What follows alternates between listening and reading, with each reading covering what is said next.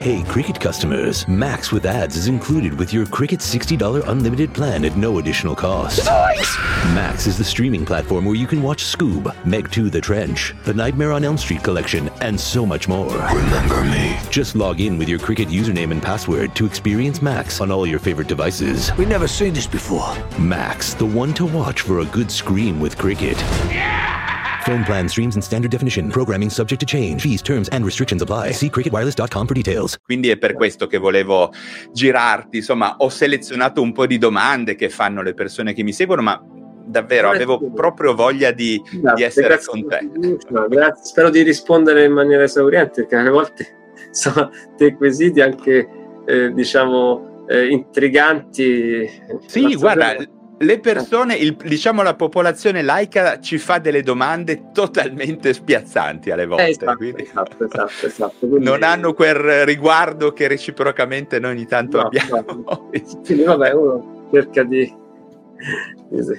no, ma, insomma, qua stiamo parlando di un tema che è il tuo pane. Tra parentesi, voglio assolutamente ricordare, e poi lo farò anche nel corso di questo incontro, il tuo libro Il rischio di suicidio, valutazione e gestione della Raffaello Cortina Edizioni, che esatto, trovate assolutamente su Amazon. Poi io provvederò a mettere il link da qualche parte perché personalmente l'ho trovato un testo intanto che mancava, inoltre scritto mh, veramente bene, ma nel senso che io trovo possa essere fruibile non solo a una popolazione tecnica.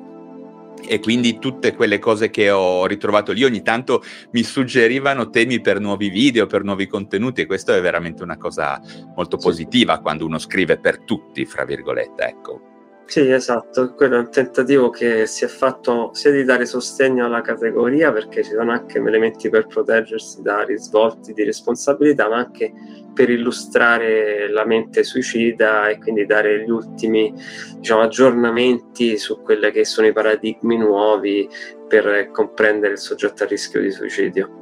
Ecco, a me ha dato anche molto aiuto perché come dici tu, poi fra noi professionisti ehm, facciamo insomma tutti un pochino i fenomeni, tutti tranquilli davanti a certe situazioni, però il suicidio è una cosa che angoscia ogni professionista della salute, direi, non solo della psichiatria, perché sia che lavori in un pronto soccorso che sei uno psichiatra, in qualche maniera ti ci trovi a, a, a far fronte. Assolutamente, assolutamente sì. Sì. Il tuo libro a me personalmente ha messo, come dicevi tu, ehm, a mio agio perché ti dà un po' di direttive, ti mette alcune stelle polari che se una persona lavora in questo ambito, insomma, ha proprio bisogno. Ecco. Benissimo. Allora, io dicevo, ci tenevo davvero molto ad averti ospite per diverse ragioni. La prima è appunto che, come dico per altre aree della psichiatria, che di suicidio in Italia ehm, se ne continua a parlare davvero molto poco e soprattutto non sembra facile dare voce alle persone che davvero sanno quello che dicono, no? Perché di psichiatria ne parlano tutti tranne purtroppo che noi psichiatri e in effetti sono sicuro che se chiedessimo questo ne sono davvero sicuro, Maurizio, a 100 colleghi chi è il vero esperto di suicidologia in Italia, beh, penso che 99,9 direbbero oh, che sei tu. Quindi per me è oggi un onore averti, ma direi che è una vera fortuna per tutti quelli che mi hanno poi inviato delle domande da farti. Ecco, ehm, se sei d'accordo, io inizierei davvero a porti le prime domande che, come vedrai, alcune sono, ehm, diciamo, introduttive e semplici, altre eh, te le giro a te proprio perché anch'io con qualche difficoltà non avrei avuto insomma modo di concettualizzarle in maniera perfetta, quindi chiederemo a te, no? In effetti le persone che seguono i miei canali digitali eh, sulla psichiatria mi fanno davvero molte domande sul suicidio e sul rischio di suicidio, sia per le loro vicende personali, ma anche per la risonanza che i media stanno dando no? negli ultimi mesi a questo che sembra essere un, un, incremento del suicidio, del tentativo di suicidio in Italia, specialmente tra gli adolescenti. Ecco quindi che la prima cosa che ti vorrei chiedere, ed è una domanda che effettivamente mi è stata fatta, i suicidi e i tentativi di suicidio stanno effettivamente aumentando negli ultimi tempi in Italia? Allora, per quanto riguarda i suicidi propriamente detti, non abbiamo ancora dati certi di un aumento, ossia temevamo l'aumento drammatico causato dalla pandemia e tutto il mondo aveva questo tipo di timore. In realtà poi i dati eh, hanno smentito diciamo, questa diciamo, preoccupazione iniziale perché nel periodo post pandemico eh, o comunque durante il primo periodo della pandemia e quello post-pandemico non c'è stato un aumento dei suicidi eh, propriamente detti, quindi le morti per suicidio nel mondo. Poi i dati vengono aggiornati con un diciamo, eh, relativo ri- ritardo, quindi ancora per l'Italia stiamo attendendo i dati proprio ufficiali. Eh, ma ciò nonostante eh, quello che riguarda invece i tentativi di suicidio, possiamo dire che manca un registro atto a monitorizzare il vero fenomeno, anche perché quando si parla di tentativo di suicidio eh, si apre una complessità eh, inerente al linguaggio che si usa, alla nomenclatura, perché spesso il tentativo di suicidio per un professionista può significare una fattispecie, per un altro un qualcosa di molto diverso e quindi si crea quello che nella letteratura eh, viene riferito come la torre di Babele, nella nomenclatura per la suicidologia, cioè si parlano diversi linguaggi. Per quanto riguarda il fatto se c'è stato un aumento o meno, beh, possiamo dire che eh, le tendenze ci fanno pensare a un aumento nei giovani delle eh, situazioni a rischio suicidario, sia dell'autolesionismo propriamente detto, che si differenzia dal rischio di suicidio per certi versi, sia dei tentativi di suicidio.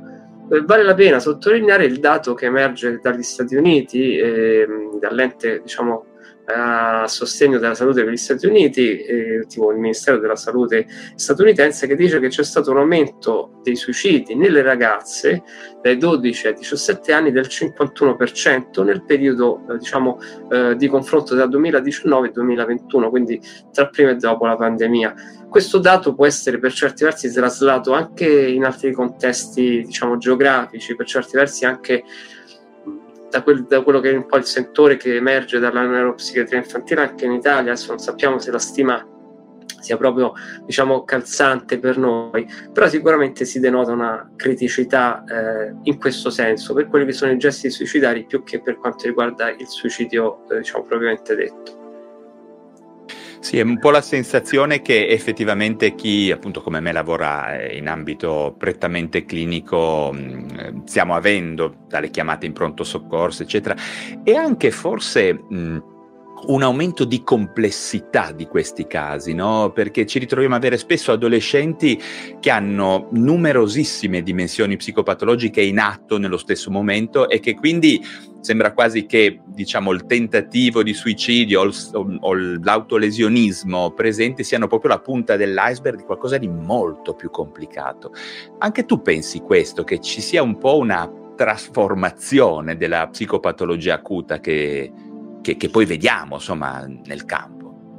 Iniziamo col dire che sì, il suicidio è un fenomeno complesso o meglio ancora multifattoriale, quindi non c'è un unico fattore che contribuisce a dettare il passo alla rischiosità eh, suicidaria, non c'è il solo disturbo mentale, altrimenti eh, chiunque potrebbe essere a rischio, ma in realtà c'è un mix di variabili che quando si vanno così ad allineare in maniera molto avversa creano una vulnerabilità nell'individuo e può essere diciamo esposto a una situazione di maggiore criticità. Ora, tutto questo dobbiamo pensare che ehm, poter eh, ricondurre alla complessità e eh, al fatto che ci sono quadri psicopatologici che emergono, soprattutto nei giovani, mettono a dura prova i clinici, eh, che si devono confrontare sempre con nuovi paradigmi.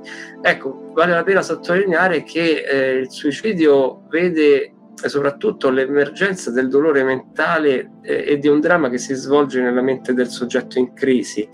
Questi soggetti non vorrebbero assolutamente morire, vorrebbero vivere, ammesso che qualcuno mi aiuti a ridurre il livello di sofferenza che si trovano a, ad esperire nella loro mente. È un dialogo interiore eh, nel quale il suicidio non viene visto come la migliore soluzione al primo approccio, anzi viene eh, rifiutato tante e tante volte. Il soggetto non, non, si alza al mattino e pensa al voler morire, anzi ne è spaventato, inorridito. Solo dopo un numero notevole di volte in cui questo eh, diciamo, elemento di fuga è stato scartato e tutte le altre possibilità si sono eh, diciamo configurate come non opportune, non, non, utili, il suicidio viene considerato come la migliore opzione per risolvere un dolore mentale divenuto insopportabile. Ecco perché se si riduce il livello di sofferenza del soggetto in crisi, quella persona sceglierà di vivere e, e non di morire, eh, di ridurre questa sofferenza anche di poco. Questa sofferenza è fatta di emozioni negative, di una eh, serie di eh, connotazioni che pongono in difficoltà il soggetto rispetto anche al suo futuro, ehm, non avere possibilità appunto di vedere il futuro e di farcela nel venire fuori da questa sofferenza eh, così estrema, fatta anche di bisogni insoddisfatti, manca un raggiungimento di una meta, eh, di qualcosa di vitale, di importante, di fondamentale nella vita del soggetto stesso. Se si istruisce la popolazione al fatto che il dolore mentale eh, a questa, soff- questa, sofferenza è alla base del rischio di suicidio, si possono eh, identificare anche precocemente i soggetti a rischio, cioè a capire chi sta soffrendo e ai quali può essere anche formulata una domanda eh, dove senti dolore, come posso aiutarti, pensi che la vita non valga la pena di essere vissuta, hai mai pensato di voler morire?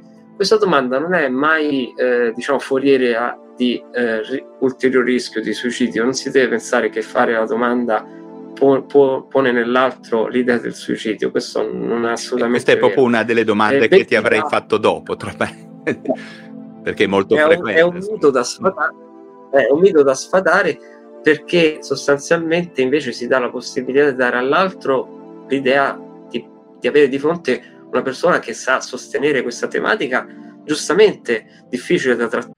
There's always something new and exciting happening in Montgomery County, Maryland. Join podcaster and business leader Kelly Leonard and me, Bob Levy, on another episode of Something to Talk About, where we speak with industry leaders making an impact in our county. Che pone degli interrogativi, dei timori anche in chi si trova ad affrontare come soccorritore. Certo, certo. Ma eh, parlavi prima di, eh, di incontro anche mh, della persona con l'ambiente. Secondo te sta accadendo qualcosa? Puoi fare delle ipotesi o qualcuno sta facendo delle ipotesi un po' strutturate, però mi viene da dire più che supposte e basta, sul fatto che questa società in qualche maniera eh, suggerisca, sostenga quel sentimento di hopelessness, quindi no, di assenza di speranza che alle volte è un pochino il motore che sta alla base di alcuni gesti suicidari. Tu che ne pensi? Ma il sentimento di disperazione, la hopelessness, non avere aspettative future è fortemente predittivo di rischio di suicidio, più della depressione o di altre dimensioni che possiamo annoverare. Ehm, per esempio, una cosa che viene a volte citata nella letteratura è il rischio di suicidio nelle aree metropolitane, nelle aree più urbane, come la, esatto, eh, esatto. quelle più rurali. Ecco. E se la società imponga ritmi troppo eccessivi nelle aree metropolitane oppure nelle aree rurali. Ecco, questa cosa va collocata nei diversi contesti geografici, che so, in Australia le aree rurali sono a 200 km dalla città più, più grandi, in Italia sono diciamo poche decine di chilometri, quindi, eh, quindi, l'accesso ai servizi, la possibilità di avere diciamo, un intrattenimento è completamente diverso. E in Italia appare una diversificazione, per, per esempio anche una differenza di, di, di, di sesso tra maschi e femmine eh, che eh, connota un diverso rischio di suicidio eh, ad esempio tra ragazzi e ragazze se si vive in ambienti più urbani eh, o più rurali. Eh, quindi c'è una necessità di studiare come, eh, come si sviluppa il rischio di suicidio in diversi contesti appunto eh, geografici e di densità di popolazione e anche di rispetto al, al, al sesso appunto del... Ecco, questa è proprio una domanda che ti avrei fatto fra poco perché me l'hanno fatta, direi, non ti dico decine, ma davvero un grande numero di persone. Hai risposto, è vero che effettivamente i maschi hanno una predisposizione eh, più marcata al suicidio, ma mi chiedono perché questo succede. Allora, ovviamente eh, appunto il, si parla di paradosso di genere perché la letteratura non riesce a dare una risposta eh, diciamo univoca. Eh, soprattutto perché da una parte si dice che i maschi utilizzano dei metodi eh, tra virgolette più letali, cioè più che hanno più probabilità di far morire quella persona perché sono, eh, espongono a un pericolo maggiore. Però è anche vero che eh, anche quando gli uomini utilizzano dei metodi meno letali, quindi più diciamo, utilizzati da, dalle donne finiscono per morire più frequentemente, forse perché hanno uh, quel tanto più di impulsività, aggressività, determinazione che li espone a, a più rischio eh, di eh, Dici suicidio. che è colpa del testosterone? è colpa di tanti fattori, per esempio in tutto il mondo eh, prevale diciamo, questa tendenza, in Cina è l'unica nazione dove c'è una controtendenza, sono le donne che muoiono più degli uomini, mm. quindi i fattori socioculturali sono importanti perché per esempio se si hanno dei fallimenti, delle situazioni di emarginazioni, la società come dire, crea dei contesti, dei contenuti dove la donna è più, diciamo, sicuramente più vulnerabile. Ti confesso che, ehm, lo dicevi un po' prima tu all'inizio, anche io ho la percezione che non ci sia una raccolta particolarmente efficace dei dati sul suicidio e tentativi soprattutto sul suicidio in Italia. Ehm, ci potresti dire dove si ottengono questi dati sul fenomeno suicidio e appunto un po' ce l'hai anticipato, secondo te sono esaustivi e come mai non c'è maggiore attenzione da un punto di vista di screening epidemiologico di questo fenomeno? A me colpisce davvero molto. I dati ufficiali sono disponibili, raccolti in congiunzione tra l'Istat e l'Istituto Superiore di Sanità, enti con i quali il sottoscritto collabora, per cui abbiamo potuto fare numerosi articoli di approfondimento, quindi esplorare il fenomeno suicidario mm. eh, per quanto riguarda lo stato civile, il titolo di studio, eh, regioni mm, appunto eh, nelle varie regioni italiane e tante altre eh, fattispecie. Per i tentativi di suicidio la questione è molto più delicata perché poi spetta eh, non tanto a, ad analizzare dei certificati, delle certificazioni diciamo di appunto soggetti eh, deceduti, ma eh, andare a confrontarsi con soggetti che accedono nei pronti soccorso, quindi i medici dovrebbero eh, redigere eh, delle, delle, delle, schede, trasferirle a degli enti preposti avere diciamo una filiera affinché questi dati convergano tutelando la privacy in un, diciamo, un grande contenitore che possa poi eh, gestirli. È una problematica che molte nazioni hanno, per cui eh, è molto diffusa nel mondo. Eh, ci sono delle valutazioni più, più settoriali, ad esempio eh, degli studi multicentrici si mettono insieme e mettono diciamo, in un unico eh, database i dati raccolti, i tentativi di suicidio che danno un riferimento sulla prevalenza del fenomeno, diciamo in alcuni contesti eh, geografici, nell'ambito di alcuni studi, però manca diciamo una panoramica a tutto campo. E poi, eh, come dicevo prima, significa poter parlare un linguaggio comune, perché il tentativo di certo. suicidio spesso eh, viene etichettato sotto, con altre diciamo, ehm, diciamo etichette eh, o, o, a, o, alle volte eh, un fenomeno è etichettato come tentativo di suicidio quando non lo è e, e quindi bisogna, eh, bisognerebbe fare una cultura soprattutto su quello che effettivamente è un tentativo di suicidio.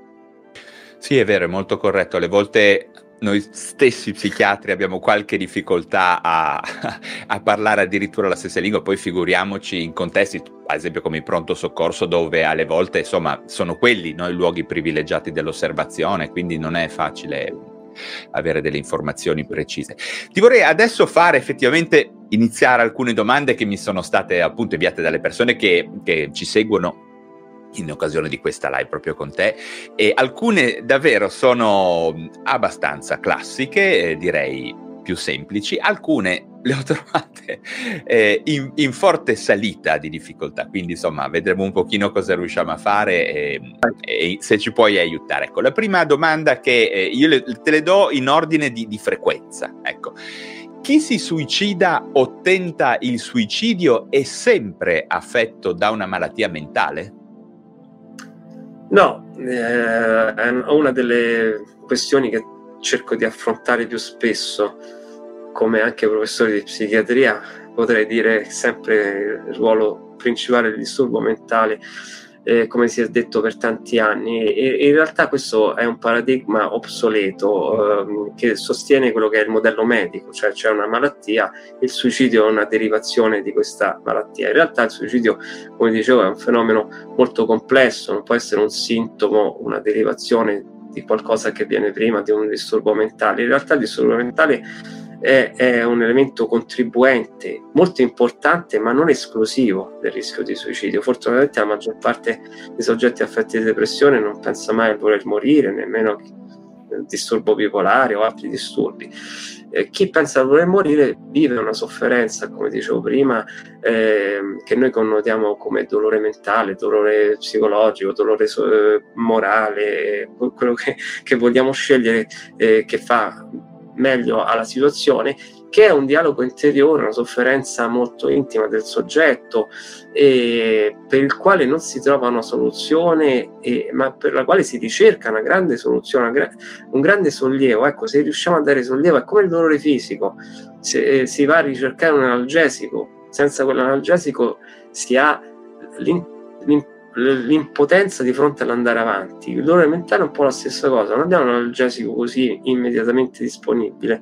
Spesso un analgesico siamo noi come persone umane che possiamo in qualche modo essere empatici nel comprendere quella sofferenza, ovviamente anche utilizzando presidi quali farmaci a disposizione che possono sicuramente ridurre i livelli di sofferenza per lasciare spazio poi a un dialogo successivo.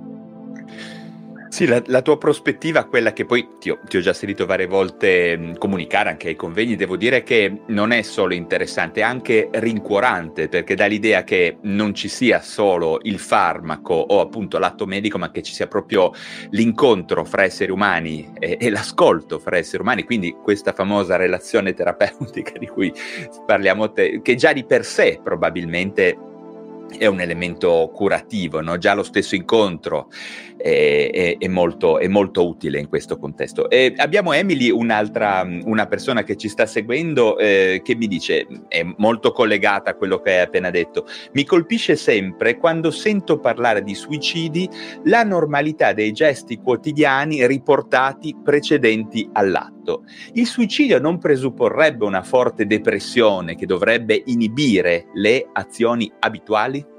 Interessante, no?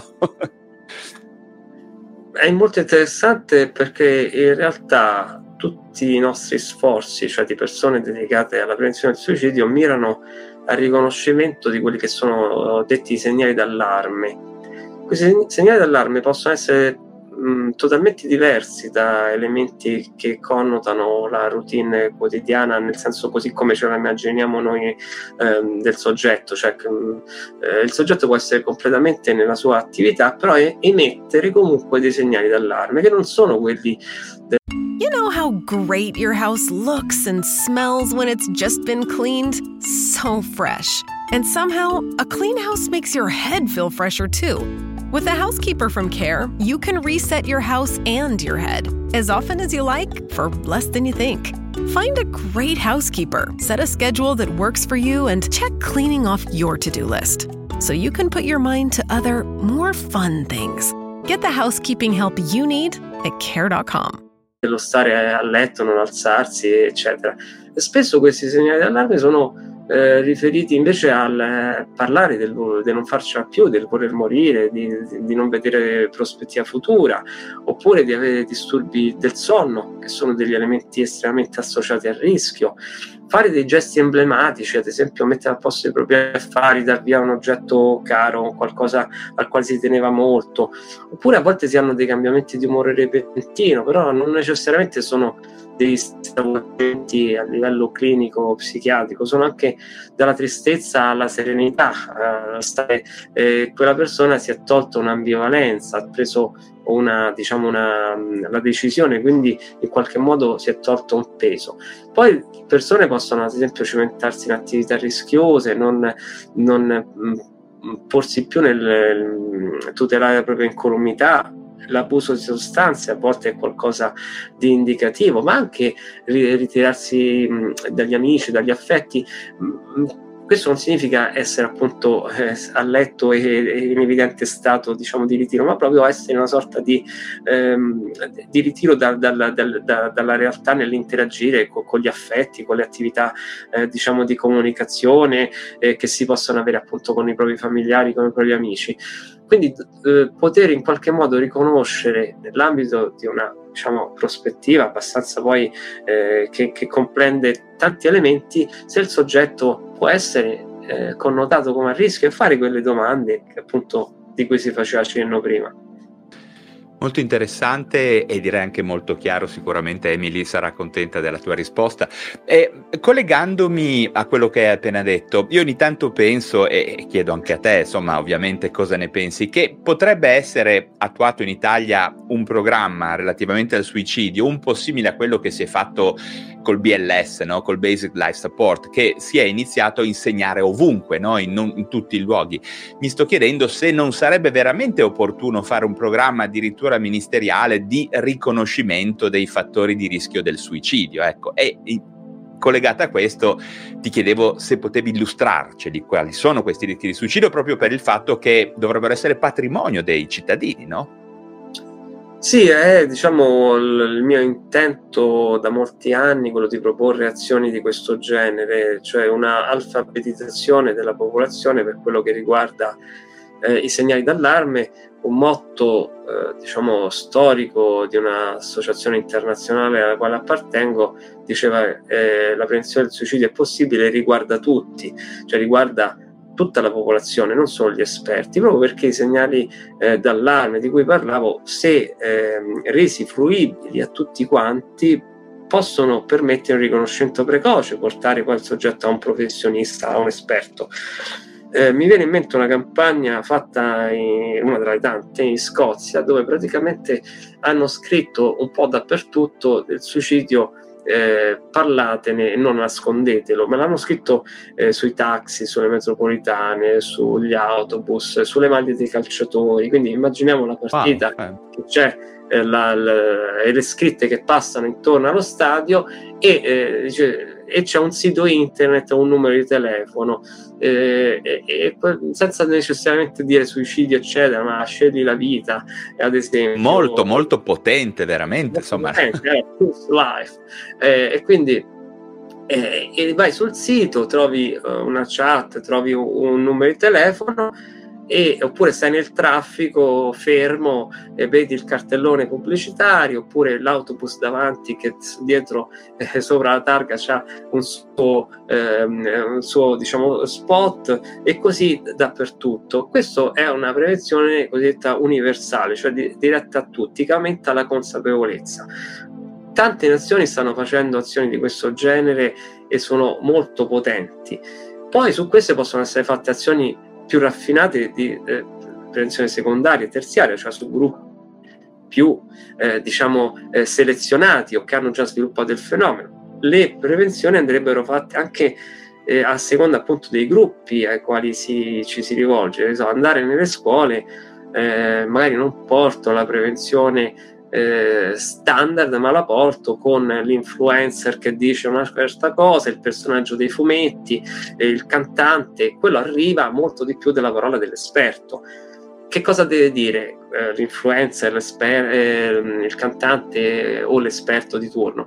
Beh, ecco, eh, dire che il suicidio si può prevenire, quindi si può, ehm, si può essere aiutati, che bisogna chiedere aiuto e che si può fare appunto un'informazione e un aiuto peer-to-peer, cioè anche eh, colleghi, eh, compagni, insegnanti possono riconoscere chi può aver bisogno eh, di aiuto, così pure le, le famiglie. Mh, vari contesti anche lavorativi e eh, ci si eh, confronta soprattutto su alcuni elementi che sono eh, per l'appunto i segnali d'allarme, ma soprattutto la possibilità di chiedere aiuto.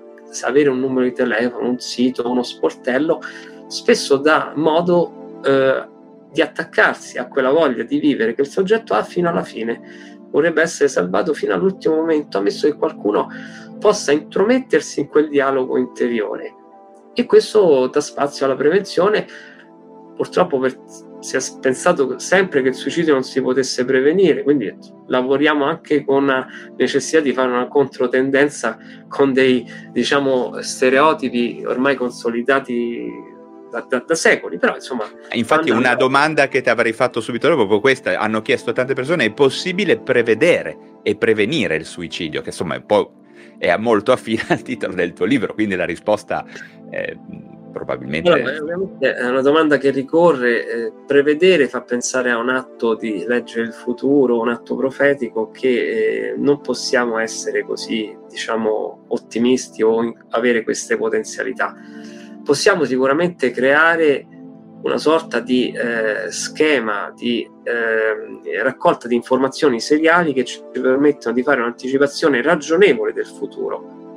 L'anticipazione ragionevole significa che sulla base dei dati che io ho in mio possesso eh, posso ipotizzare, fare delle ipotesi che, che, effettivamente quel fenomeno possa verificarsi e, prende, e quindi prendere delle precauzioni. Queste precauzioni sono gli elementi preventivi. Nel libro si parla di un piccolo così aneddoto, esempio del, della buca che c'è per strada quando ci sono i lavori e del fatto che eh, si mettono i segnali lampeggianti, le transenne, eh, si dà una sorta di protezione e di avvertenza del fatto che ci si potrebbe cadere dentro. E allora, in quel caso hai fatto un'anticipazione ragionevole del fatto che effettivamente qualcuno potrebbe caderci e si sono prese le precauzioni. Poi, fortunatamente, nella maggior parte dei casi nessuno eh, accanto, però sia ehm, le istituzioni, i lavoratori, eccetera, hanno messo diciamo quegli elementi di sicurezza. Così possiamo cercare di fare noi anche come individui come professionisti come medici cioè raccogliere certe informazioni e sulla base dell'esperienza dire effettivamente potrebbe essere che qui la situazione va a finire in quel verso. E quindi prendo degli elementi eh, preventivi, quindi imposto una terapia, rivedo il paziente eh, a stretto giro, mi alleo con un familiare, gli do la possibilità di, di chiamarmi, eh, oppure se non può venire da me lo mando eh, subito a farsi vedere da qualcuno, un pronto soccorso, insomma si possono attuare vari elementi eh, avendo però una sintonia con quelle che sono delle informazioni eh, diciamo a disposizione e non necessariamente poter avere la sicurezza della, diciamo, di qualcosa di più grande che la prevedibilità. Sì, diciamo un'onda di probabilità è possibile esplorarla, ma certamente nessuno di noi ha la palla di vetro e, e questo è chiaro. Ecco, ehm, una domanda, iniziamo con le domande quelle un po' più complesse, ehm, mi, mi, mi, è stata fatta proprio ieri, mi è stata scritta quando, sapendo insomma che oggi ci saremmo visti e, ed è questa. È vero quello che si dice su chi tenta il suicidio, ovvero che se non c'è riuscito quasi sempre non lo voleva davvero fare e io aggiungerei una sottodomanda, è vero che chi dice frequentemente di volersi suicidare poi non lo farà mai? Perché queste sono alcune cose, insomma, che senti dire anche in ambito medico, no? Eh, quello dice sempre che vuole suicidarsi. Eh, parlando di, di, prevenzione, di elementi preventivi, uno degli elementi fondamentali dell'OMS e noi nel nostro diciamo, ambito più piccolo è quello di sfatare i miti. Quindi uno dei miti che sempre si era affermato, cioè chi lo dice non lo fa. In realtà si, sappiamo invece che è il contrario.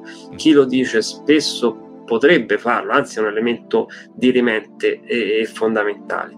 Poi laddove c'è stato un tentativo di suicidio, eh, lo chiamiamo tentativo di suicidio perché quella persona non è riuscita a suo malgrado. Poi la letalità, cioè la probabilità di morire con quell'atto può essere più o meno elevata, ma questo è una condizione diciamo legata a, a, al soggetto che magari eh, come dire scel- sceglie dei modi che espongono delle probabilità minori fortunatamente quindi lascia più spazio alla possibilità di essere salvati la letteratura dice che però ogni volta che viene salvato se non vengono fatti degli interventi eh, ad hoc mm. quel soggetto rischia di tornare sulla diciamo possibilità di un ulteriore tentativo di suicidio ha una letalità maggiore, quindi probabilità di morire più, più elevata. Sì, c'è un'escalation rispetto all'efficacia del... Poi c'è anche un'altra cosa che la letteratura dice è l'effetto catartico, cioè se il tentativo di suicidio eh, come dire, ha permesso alla persona di sopravvivere, spesso è, è catartico, cioè quella persona si libera dalla fattispecie suicidaria perché ha visto sia la drammaticità, sia si è reso conto di quanto è importante la vita, si è reso conto dell'affetto dei, dei familiari. È stato un po' uno shock che probabilmente ha subito e quindi abbandonerà per sempre l'idea. Quindi va, va capito anche in che situazioni ci troviamo. Tante volte eh, l'effetto catartico è molto meno, diciamo, eh, rappresentato, più rappresentato invece la necessità di seguire i soggetti dopo un evento suicidario che non siano lasciati a dei percorsi autogestiti ma invece seguiti regolarmente. Ok, ok. Altra domanda eh, che nuovamente molto rappresentata è quella legata al cosiddetto effetto Werther, cioè se c'è una rappresentazione mediatica, una diffusione mediatica di eh, sui tentativi o suicidi portati a termine paradigmatici, eccetera, questo può effettivamente generare una sorta di epidemia. Mito, vero, non vero? Allora, il dolore di Giovanni Werther di Goethe, il romanzo che rappresentava l'eroe romantico che si suicidava, effettivamente quando fu pubblicato evocò un'escalation di suicidi da imitazione, tant'è vero che appunto fu censurato e poi ripubblicato successivamente, perché effettivamente questo effetto di contagio esiste su soggetti già vulnerabili, ma eh, solo quando i mass media e i mezzi di comunicazione eh, utilizzano eh, diciamo dei caratteri sensazionalistici come fosse uno scoop, esaltano il gesto, lo rendono qualcosa di eclatante, mettono la foto cinematografico, eh, spettacolare.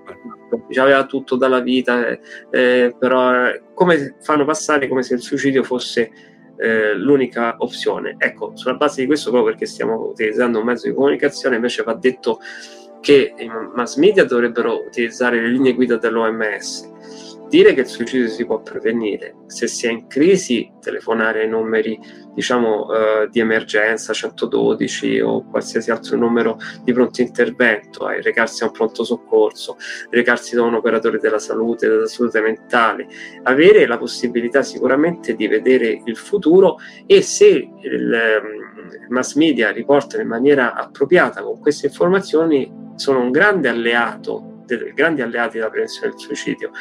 Eh, tante volte anche nei telefilm vengono approcciate delle tematiche suicidarie non, diciamo, non rispettose invece di una modalità più sobria, più consona. Sì, quindi anche più efficace, trasformando uno strumento da negativo a positivo, come di fatto no, avviene con i social media, possono essere molto positivi se usati bene, molto negativi se usati male, in sostanza. Assolutamente, proprio su questa nota eh, i social network adesso hanno delle possibilità di riconoscere delle sintassi nei messaggi, nei post dove se, se c'è il rischio, quindi esce fuori spesso il warning se si ha necessità di, di aiuto. Un aneddoto notevole è quando si suicidò Kurt Cobain, eh, questo questa rockstar famosissima. Cantante di Nirvana, ma insomma tutti lo. È, osannata da tante eh, generazioni, tanti adolescenti eh, dell'epoca ehm, e si pensava perché quando si succede un personaggio famoso c'è questo effetto Werther particolarmente rappresentato, in quel caso non vi fu un'escalation di contagio di suicidio, perché? Perché la moglie, anch'essa appunto del, del, mondo del rock, cantante. Carney Love, la famosa Carney Love. Esatto. E, mm, in qualche modo condannò questo gesto, cioè nel senso non, non eh, in qualche modo lo fece passare inosservato come fosse stato eh, qualcosa che eh, diciamo eh, che di inesorabile, no, di, che comunque avrebbe reso diciamo eh, tristi, disperati tante persone, che è una cosa che invece si poteva superare. Insomma, questo fu un deterrente notevole. Sì, è molto interessante quello che dici. Allo stesso modo io trovo che le rappresentazioni appunto nel rock, in alcune aree di fantasia anche, mi viene in mente videogame, eccetera, in cui c'è la rappresentazione del suicidio, non credo che se vengono esplicitate, se vengono inserite in una sorta di poetica molto definita, poi possano favorire questo genere di, di gesti. Ecco, insomma, probabilmente è semplicemente la spettacolarizzazione di alcuni eventi reali che può avere questi effetti, anche se credo che comunque una completa gestione della comunicazione sia ancora da, da, da meglio definire, da meglio capire, no? Insomma, perché certo. l'ambito è molto vasto e complesso. Certo. Ehm, guarda, un'altra domanda ancora, ehm, perché insomma credo che a questo punto sia proprio un pochino una domanda un po' di chiusura e che forse eh, molte persone si aspettano eh, che, che, tu dia una risposta. Ecco, che cosa fare? Un po' hai già risposto per carità, però magari di, di, di riassumerlo in maniera un po' più conclusiva. Che cosa fare se una persona cara o un amico ti confessa che ha intenzione di togliersi la vita?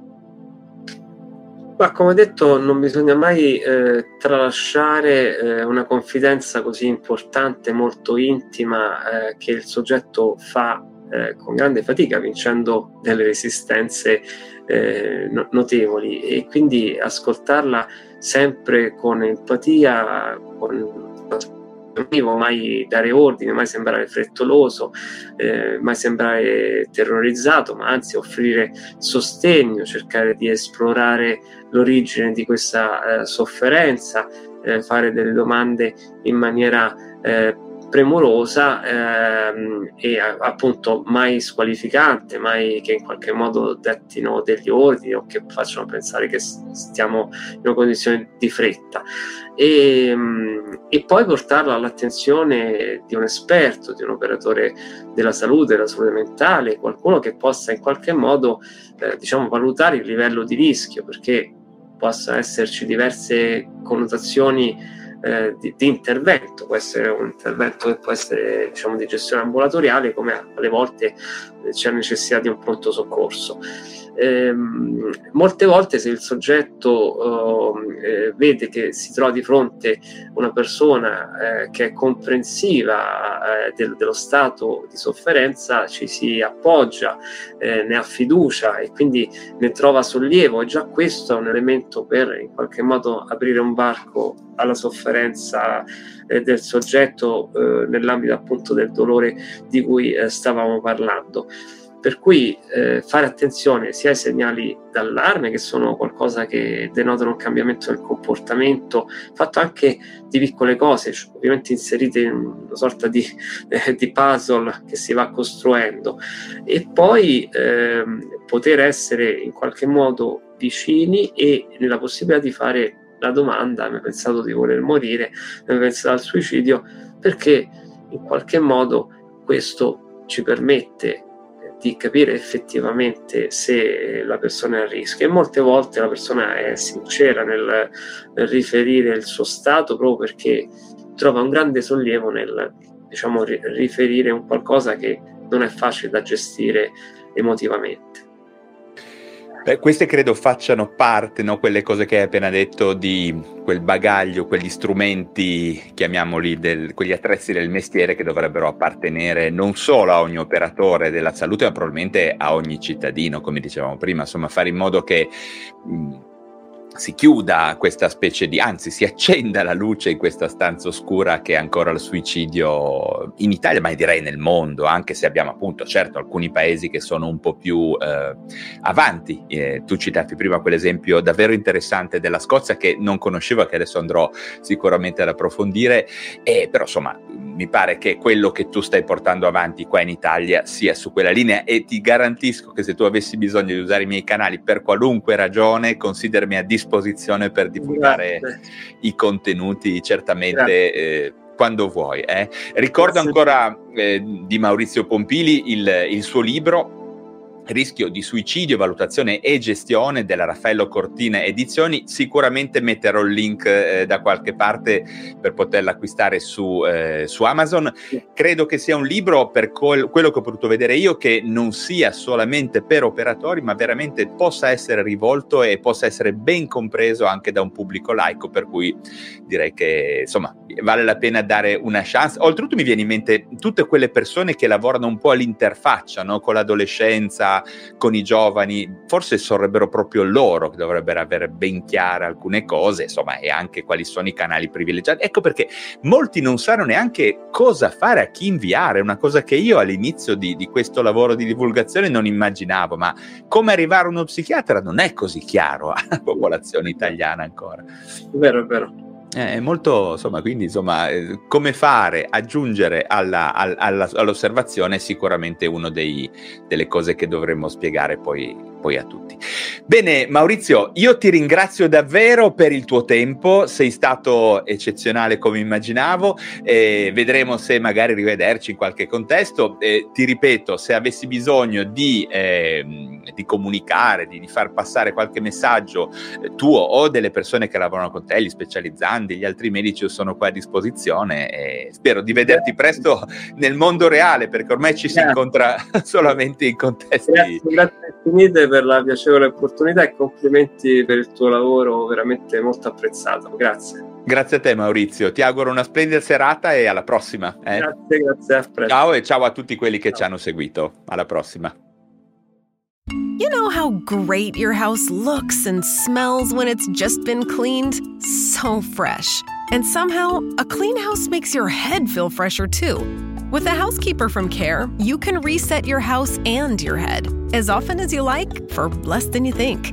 Find a great housekeeper, set a schedule that works for you, and check cleaning off your to do list so you can put your mind to other, more fun things. Get the housekeeping help you need at care.com.